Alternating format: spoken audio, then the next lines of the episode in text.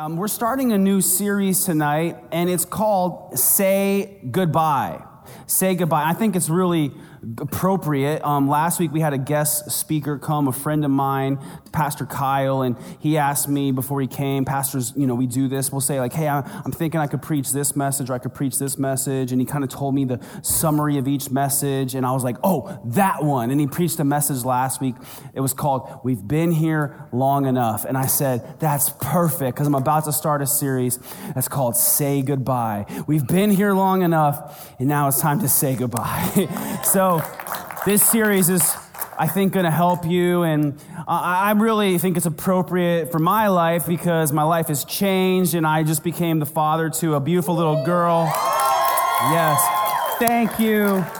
She's amazing, little Lila beautiful baby daughter, and we're so grateful for her. But a lot of people told me, they said, say goodbye to the life that you thought you knew. Say goodbye to sleep. Say goodbye to leaving your house at a moment's notice because life will never be the same. And that's true. Life is changed already. I'm learning all kinds of new things. I'm constantly Googling things about babies, and now I'm getting ads for baby things all the time. I found out the other day, you know that it's actually okay that babies will sometimes go up to four days without pooping, and that's totally normal. You know, I didn't know that. I was worried. I thought she was broke.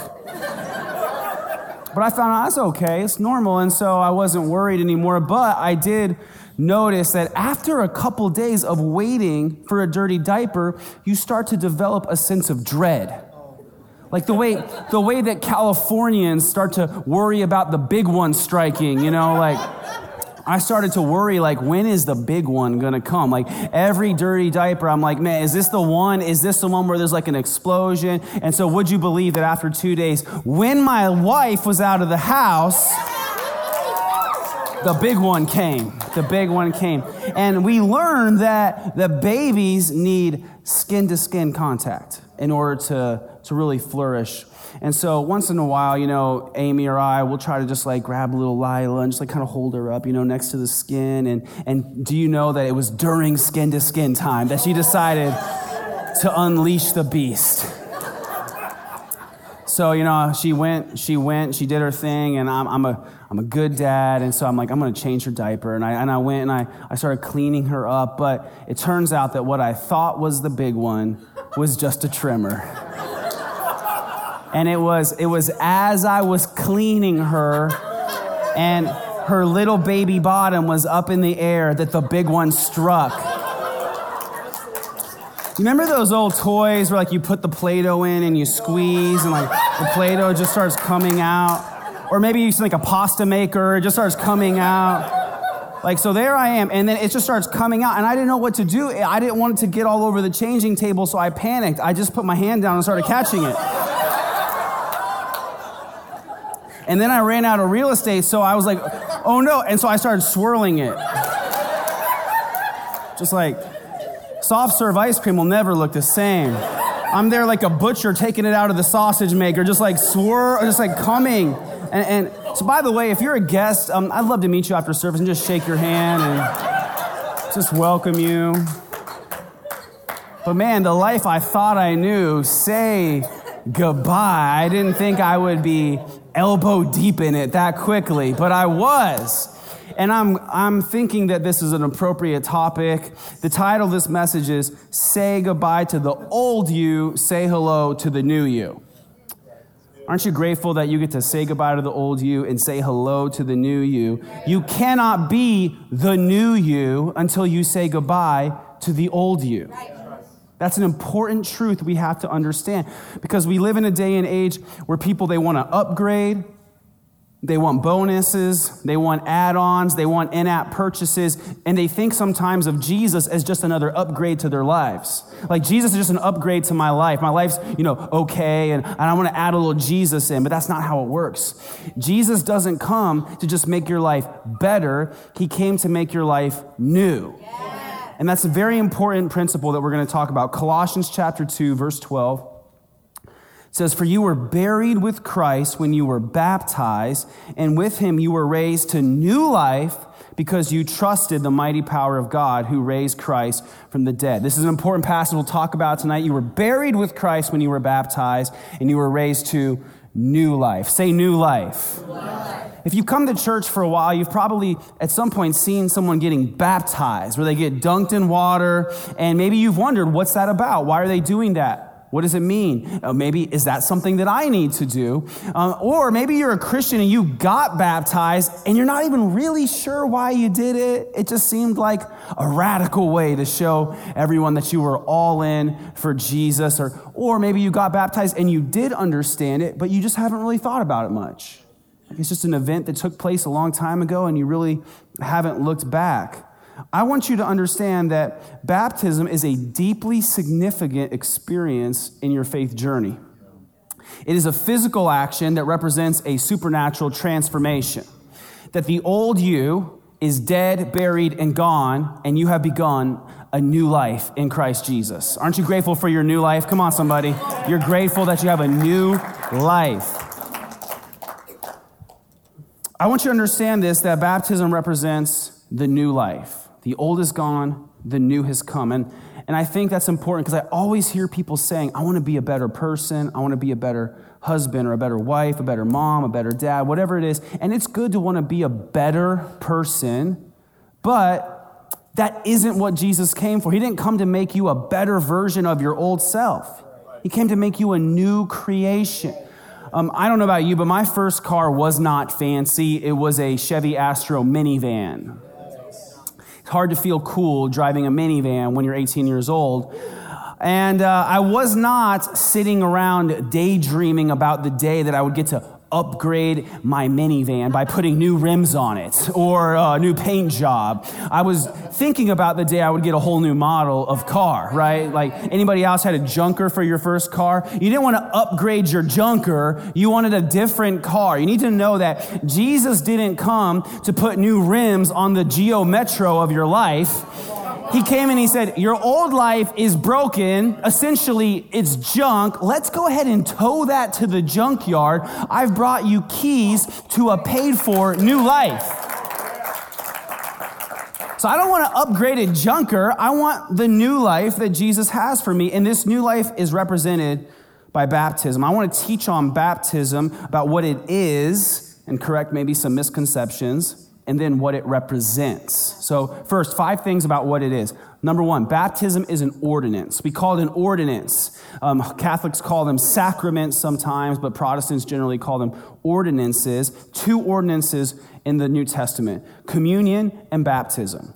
Communion, Jesus said, Do this in remembrance of me. And then baptism. It might help you to remember this an ordinance is an ordinary practice with deep spiritual significance. It's ordinary, it happens all the time, it happens regularly, but it has a deep spiritual significance. So it's an ordinance. Second, it's a command for all Christians. Matthew 28 19 says, Therefore, go and make disciples of all nations, baptizing them in the name of the Father, Son, and Holy Spirit. And then look at this teach these new disciples to obey all the commands I have given you. Which command should we obey? All the commands. And the very first command for a new Christian is be baptized. So, this is not just an optional add on for the really committed Christians. This is a step for all Christians. It's a command from Jesus Christ. That means it's not optional. Just putting that out there. Third, baptism doesn't save, but it shows you're saved. I want to show you this. Mark chapter 16, verse 16 says, Anyone who believes and is baptized will be saved, but anyone who refuses to believe will be condemned.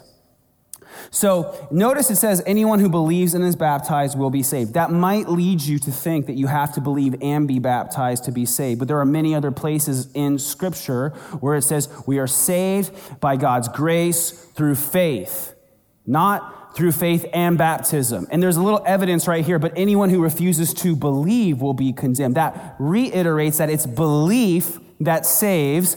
Baptism is not what saves, it shows you're saved. Because Jesus commanded us to be baptized, Being baptized shows you have faith in Jesus because faith leads to obedience. So it's not the waters of baptism that save us. And there is some bad theology out there that it's the moment you go down in this water that you're actually saved. This water just comes from SRP, okay? It's not magic water. doesn't smell good, doesn't taste good. It's just mat, it's just regular water, but the, it's what it represents. It represents that you've been saved and you're being baptized as an act of obedience. And we see that highlighted by Jesus in Matthew 3, verse 15. God wanted Jesus to be baptized as an example for us. Jesus goes to his cousin, John. We call him John the Baptist because he was baptizing people. And he wanted John to baptize him. And John said, I can't baptize you. Because to John, baptism represented a repentance of sin, and Jesus had no sin. And so John said to Jesus, You should be baptizing me. But Jesus told him, do what I said. I'm Jesus. No, so here's what he said It should be done, for we must carry out all that God requires. So John agreed to baptize him. So Jesus knew it was God's will that even he would be baptized. And so he said, It should be done. If you're sitting here and you're wondering, like, you know, I'm a Christian, do I need to get baptized? Jesus already answered that question. He said, It should be done. We must carry out all God requires. And He requires all His people to be baptized. He wants us to all be baptized. So this brings up a lot of what if questions. Let me just hit a couple what if questions. What if I was baptized in some other religious background? People ask about that, like especially where we live. A lot of people were baptized in the Mormon church. And you seem to understand that the Mormon faith is not an accurate representation of the biblical faith just getting a little bit real here. And that always makes people in our church get a little quiet and uncomfortable, like, oh no, what is he talking about? But it's just, it's just what it is. so when you give your life to Jesus, as the Bible depicts him, I do recommend getting baptized knowing the true Jesus. Okay, here's another question. What if I got baptized as a baby? Once again, people get really awkward and uncomfortable. But here's the thing being baptized as an infant might be a nice concept, but it's not a biblical practice. There's no New Testament example of infants or babies being baptized. It doesn't hurt anything. You can't, can't hurt a baby. Just put a little water on his head and you have good intentions. You want to dedicate that baby to God. We dedicate babies to God. And we say, as parents, we're committing to raise this child in the way of the Lord. But infant baptism began because in the past, there was a very high infant mortality rate, and parents wanted to feel better about the fact that unfortunately, many times babies would die. And so they believed that by baptizing the baby, they were saving the baby's soul. It didn't need to be done if they actually read the Bible, they would have known it wasn't necessary because God's a good judge. You don't have to sprinkle water on a baby to save a baby's soul. God can handle the situation, okay? So it was never a biblical practice, it was a man made tradition. In the Bible, all the people who get baptized, they believed first and then they were baptized. Go back to Mark 16, verse 16. Go back to the previous verse. It said, Whoever believes and is baptized will be saved. It does not say whoever's parents believe and baptize them will be saved. You've got to believe and then be baptized. So, if you're wearing diapers, might be a little too early to believe. But when you become old enough to make the choice yourself, and that age is different for different people, then it's appropriate to be baptized. So, should I be baptized if my parents baptized me when I was a baby? I would say yes. You need to make the choice now that you have believed and be baptized for yourself because you're not saved by family affiliation or the choices of your parents. You're saved by your own faith in Jesus Christ. Baptism doesn't save, but it shows you're saved. Fourth, it happens immediately. People accept Jesus all the time and then they'll kind of wait to get baptized. Time will go by and they don't do it right away, maybe because they're shy Maybe because they don't understand it fully. Maybe because they don't want to get their perm wet. Um, uh, pe- people will say, you know, like, well, I've still got some issues and some things I'm working on. If you wait till you don't have issues, you'll never get baptized. Because if you're like me, you'll always have issues. Amen? This is very important. You need to realize that baptism, the moment when you get baptized, it's not a graduation ceremony, it's a celebration ceremony.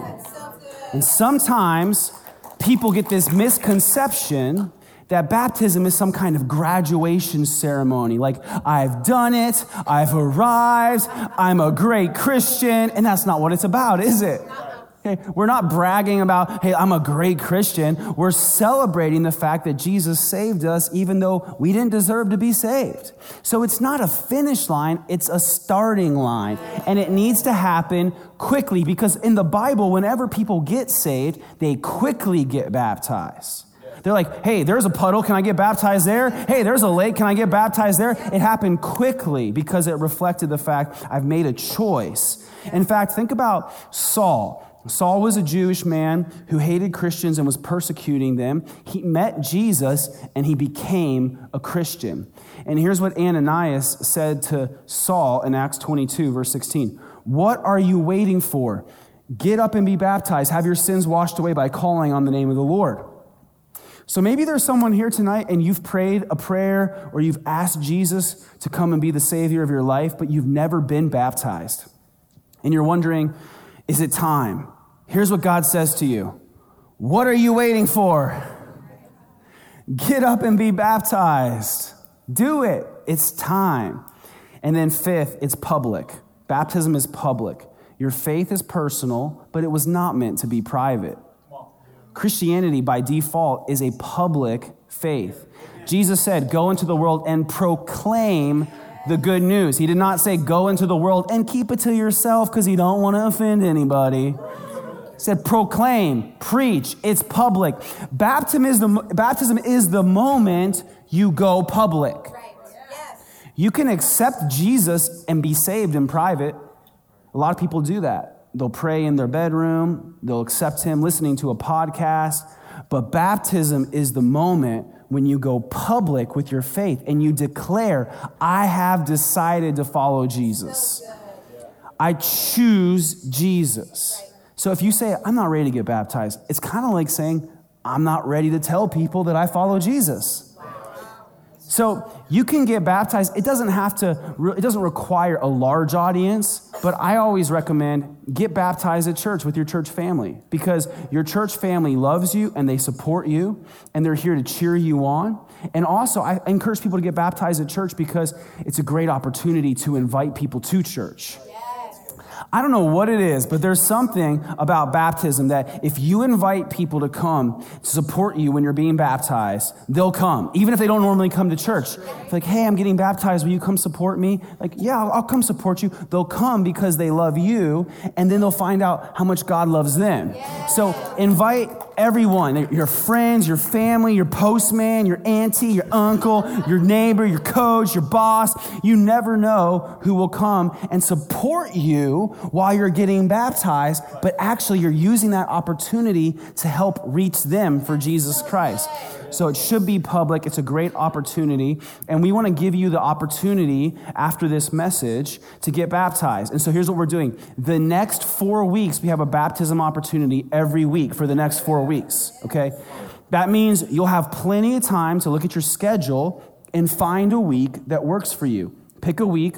Maybe it's not next week or the week after that, but maybe it's the week after that. If it's not that week, then look at the week after that. If it's not that week, you have priority issues, okay? Pick a week and sign up. You just pull out the Generation Church app, go to the Connect tab, click I want to get baptized, and then register for the week that works, and then invite everyone to come and support you. And not only will they come to support you, but a lot of them might come and really hear the good news about Jesus Christ and make their own life changing decision to choose Jesus. So I'm excited for these next four weeks of baptism. Are you? You ready? It's going to be great. We're going to celebrate as a church. So that's a little bit about what it is. Let me talk about what baptism represents. And this is why it's so good. Baptism represents a cutting, a cleansing, and a new beginning. It represents a cutting, a cleansing, and a new beginning. I will explain this. In Genesis chapter 21, God told Abraham to circumcise his eight day old only son, Isaac. If you don't know what circumcision is, ask your parents. but it involved a cutting away of the foreskin, and this was the sign of the covenant between God and his people.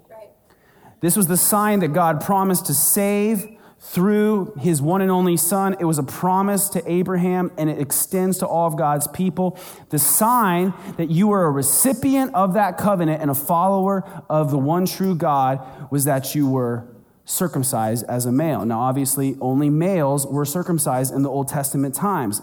And I know the ladies, you're like, that's okay, you can have that one. Uh, but it was the way. It was the way that you showed you were one of God's people.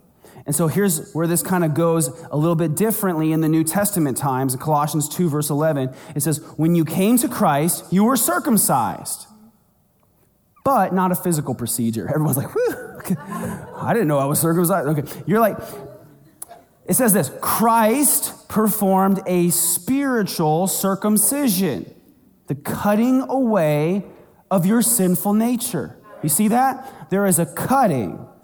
For you were buried with Christ when you were baptized. When you get baptized, it's a sign that the old you is cut off. The person you used to be is cut away. The way that they used to cut away the flesh in a physical circumcision, you're cutting away the spiritual flesh through giving your life to Jesus, and baptism represents that spiritual circumcision. Sometimes when people get baptized, we'll give them shirts that say, I have decided, or we'll give them shirts that say, clean. We should give people shirts that say, spiritually circumcised. it's not as catchy, but it's theologically correct. But that's what this represents that you're cutting off the old you. And that's important because sometimes people come to Jesus and they like a lot of what he has to offer the good teachings about loving your neighbor, the blessings of God, the love of the Father. But they don't always want to give up all their old ways. They want the good that Jesus has to offer, but they want to keep some of the things from their old life. They just want to kind of like keep some of those old habits keep some of those old addictions, keep some of those old relationships and patterns of living. They just kind of keep them tucked away, like in their pocket, keep them hidden away in, in the little nooks and crannies of their heart. And like they want to be a Christian, but they want to keep some stuff tucked away. That's kind of like walking around with a piece of circumcised flesh in your pocket. I'm just going to hold on to this, you know. I like what Jesus has to offer, but I'm just going to hold on to this little circumcised piece of flesh. As a keepsake. You know, my little baby daughter, her umbilical cord was about to fall off, and it just looked disgusting. Like, she's so cute, but this little like thing hanging off her stomach was disgusting. And Amy was getting grossed out. My wife, she said, You've got to do something about that. And here this thing is, just like hanging by a little sinewy piece of flesh, little cute baby, little gross thing flapping around here. And I was like, Well, they said there are no nerve endings, and you know, it's just like this little piece. I'm like, just give me a pair of scissors. And so I just cut it off, snip. And she was fine. Don't worry, she was fine. Amy was grossed out. She was in the sink, like, oh, like dry heaving. And, you know, somebody asked me, well, what'd you do with it? I threw it away. Duh. Like, do you know people actually save these things sometimes? There are actually people who will put, they will actually put an umbilical cord in a smoothie and drink it for the health benefits. That's nasty. I threw it in the trash where it belonged. It's gross. I threw it away.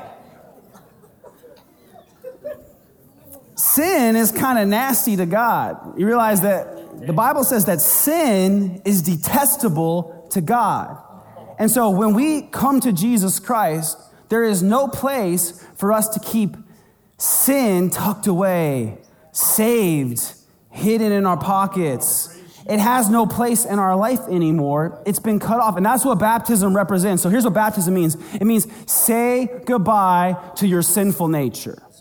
Say goodbye to your sinful nature. That part of you is cut off. When you get into the baptismal waters, what's happening here is we're about to hold a burial for the old you.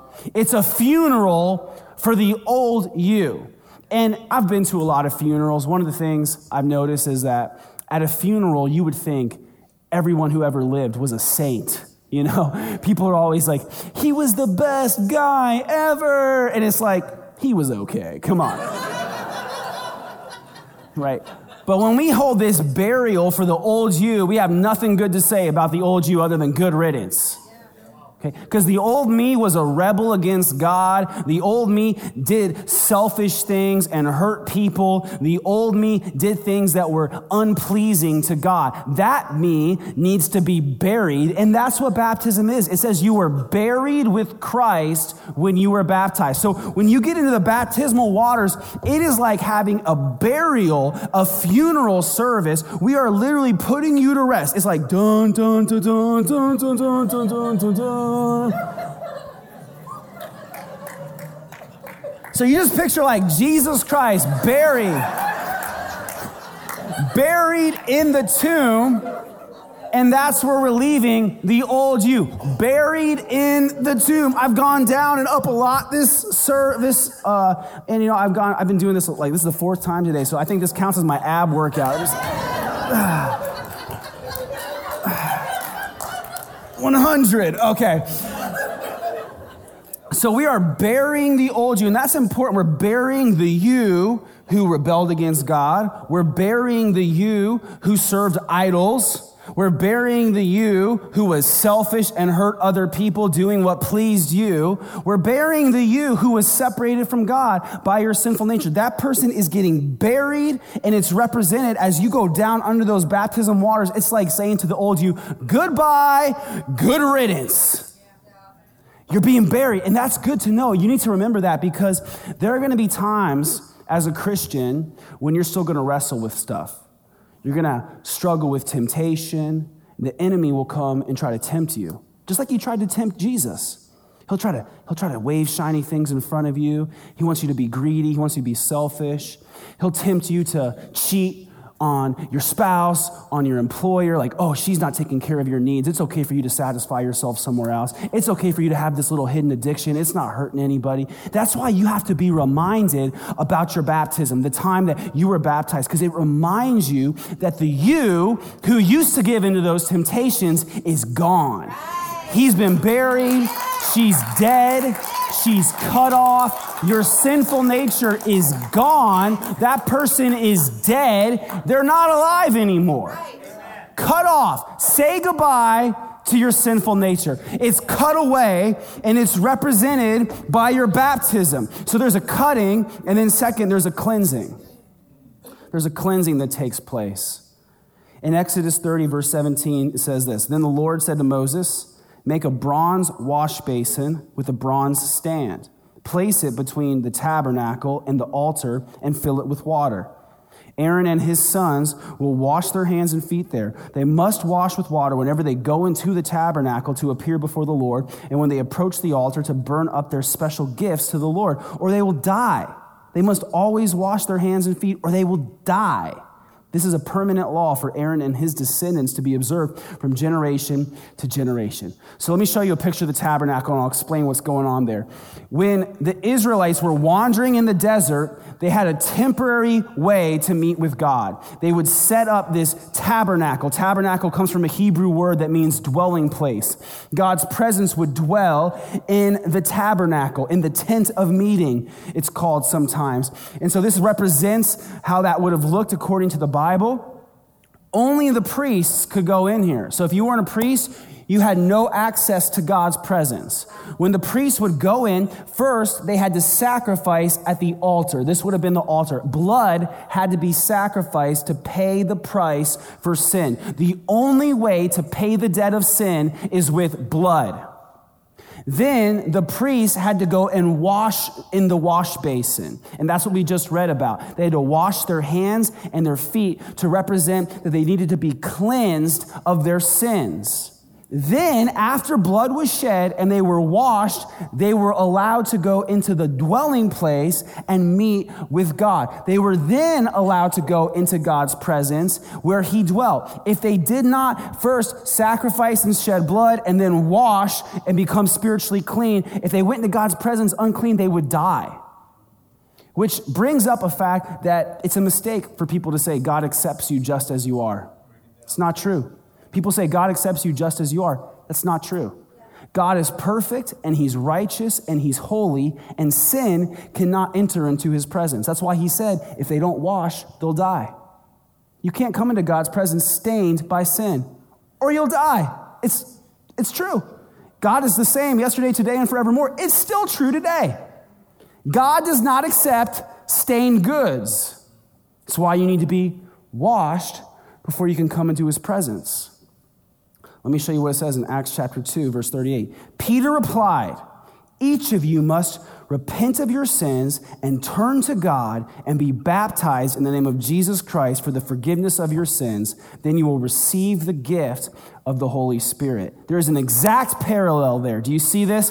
That Jesus had to have his blood shed to pay the debt for sin. It wasn't shed on an altar, but it was shed on a cross. The blood he shed paid the price for your sins. And then you had to be washed clean of the stain of that sin. And it happened, it's represented by your baptism. When you go down in that water, it represents a washing taking place. After that, you were going to receive the gift of the Holy Spirit. So there's a parallel between the tabernacle worship system and the New Testament relationship we have with God through Jesus. We cannot come into God's presence stained by sin. So God sent Jesus into our presence so that we could come to Him and Jesus could wash us clean.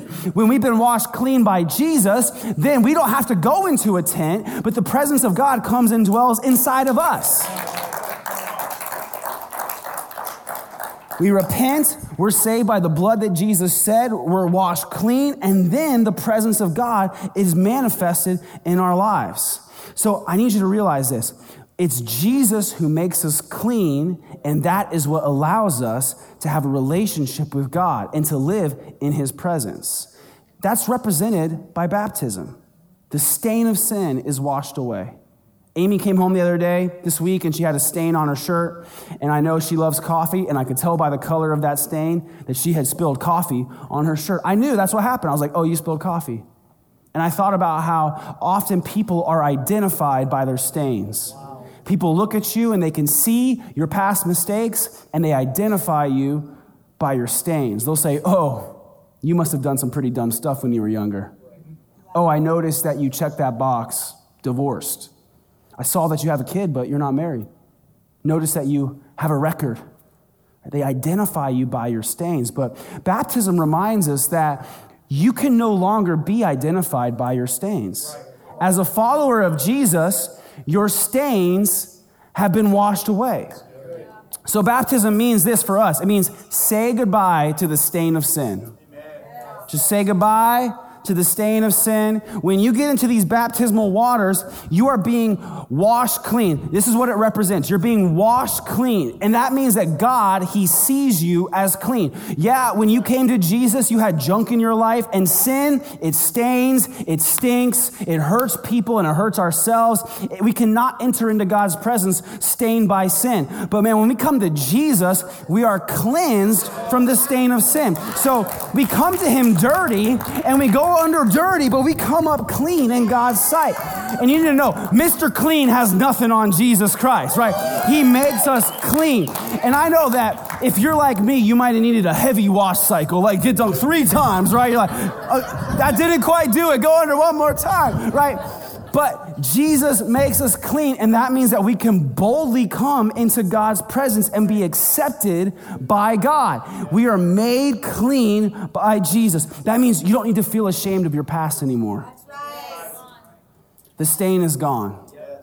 You can come boldly into God's presence because you're washed clean from sin. You've been washed by the blood that Jesus shed. And this is important. You need to know this that when you've been washed clean by Jesus, God will never see you as dirty again. People think that if they blow or they make mistakes, that maybe God will reject them and see them as dirty because let's be honest, sin makes us feel dirty. Sin is something that separates people from God. But even though we need to repent of sin on an ongoing basis, confess our sin to God, it doesn't change the way that God sees us. The moment that you accept Jesus Christ as your Lord and Savior, the blood of Jesus forms a protective covering over your life. And you can never be stained by sin again. God the Father only sees you the way that He sees Jesus, perfectly righteous and holy. So you might make mistakes, you might blow it, but the fact that you have been washed clean by Jesus means that God only sees you as clean. So say goodbye to the stain of sin. You can't be identified by your stains any longer. Aren't you grateful for that? There's a cutting, there's a cleansing, and then lastly, I'll close with this there's a new beginning. A new beginning. In John chapter 3, verse 5, Jesus replied, I assure you, no one can enter the kingdom of God without being born of water and the Spirit. Humans can reproduce only human life, but the Holy Spirit gives birth to spiritual life. So don't be surprised when I say, you must be born again. Jesus told Nicodemus, You must be born again if you want to enter into the kingdom of heaven. And he said, How can you be born again? Do you have to climb back into your mother's womb and come out again? And Jesus was trying to explain to him, That's not the type of birth I'm talking about. Gross. He was saying, The Holy Spirit gives birth to new life. When you put your faith in Jesus, you're not receiving a better life, but you're being born again. It's an entirely new life. And it comes through the Holy Spirit changing you from the inside out, and it's represented by, by baptism. You go under one person, you come out a new person. You're saying goodbye to the old you, and you're saying hello to new life. That's what baptism means. It means say hello to new life. This is something we all need to be reminded of that we have begun a new life in Jesus Christ. Remember, verse 12 said, You were buried with Christ when you were baptized, and with him you were raised to new life because you trusted the mighty power of God who raised Christ from the dead. You are united with Jesus. When Jesus went down in that tomb, you are united with Jesus as you were baptized in these waters. And the same way that Jesus came up out of the tomb, you come up out of these waters to a resurrected new life through Jesus Christ. This is the good news that you have begun a new life. And you need to remind yourself, no, no, I'm living the new life. I'm saying hello to the new life because sometimes we forget that we're a new creation in Christ Jesus. We need to be reminded that we have begun a new life. We are united with Jesus in this resurrected new life. That means being united with Jesus, that we get to share in his reward. He came up out of that tomb, resurrected and in glory.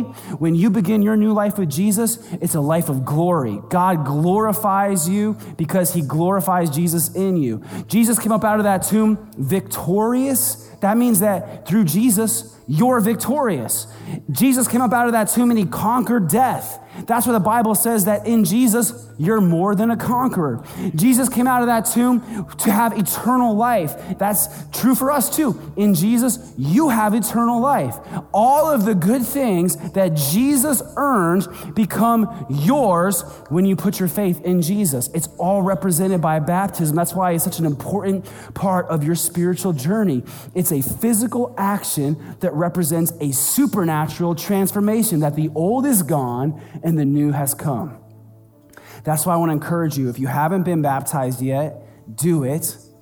And if you have been baptized, remember it.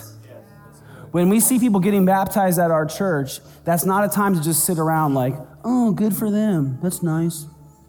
And I see people doing this sometimes. I don't think, I don't think they're really, really thinking about it. Because, yeah, we want to first celebrate with people who are experiencing new life in Jesus. Like, that's why we're doing this, right?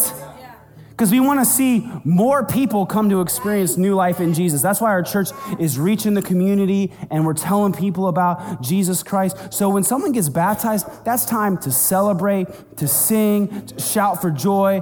And then it's time to remember your own baptism. That you buried the old you and begun and you began a new life in Jesus Christ. You're a new creation in Jesus Christ. You're victorious in Jesus Christ. You're more than a conqueror. You're favored by God. You're a child of God. That's a time to remember what God has done for you. That's why it's an ongoing, regular practice. It reminds us on an ongoing basis of what God has done for us. I'm thankful that Jesus allows us to say goodbye to the old and say hello to the new. Amen. Amen. Let's bow our heads. We're going to pray. If you're here and you say, I want what you're talking about, I want to have a new life, I want to say goodbye to the sinful nature because I realize that it only hurts me and the people around me. I want to say goodbye to the stain of sin because I'm ready to have that shame be gone from my life. If you say, I, I want to begin a new life, a victorious life, I want to be accepted by God and become part of His family, then this is an opportunity for you. And I want to just help you in this moment to pray and accept salvation through faith in Jesus. It's by trusting Jesus to save you that you're saved, by believing that He died for your sins on the cross and that He rose again. That's how we're saved. So if you're ready today, you're ready to accept Jesus Christ, if you want what we're talking about, then pray this prayer with me. Say, Jesus, I need you. I know that I've sinned. I need your forgiveness. I can't save myself. I believe you died on the cross to pay the price for the sins that I committed. I believe that you rose again, that you achieved victory, and that through you I can receive victory. I thank you because you loved me first. I want to follow you from this day forward. I want to give my whole life to you, and I want to trust you to lead me in to all the goodness that God has for me. Thank you, God, for saving me. In Jesus' name, amen.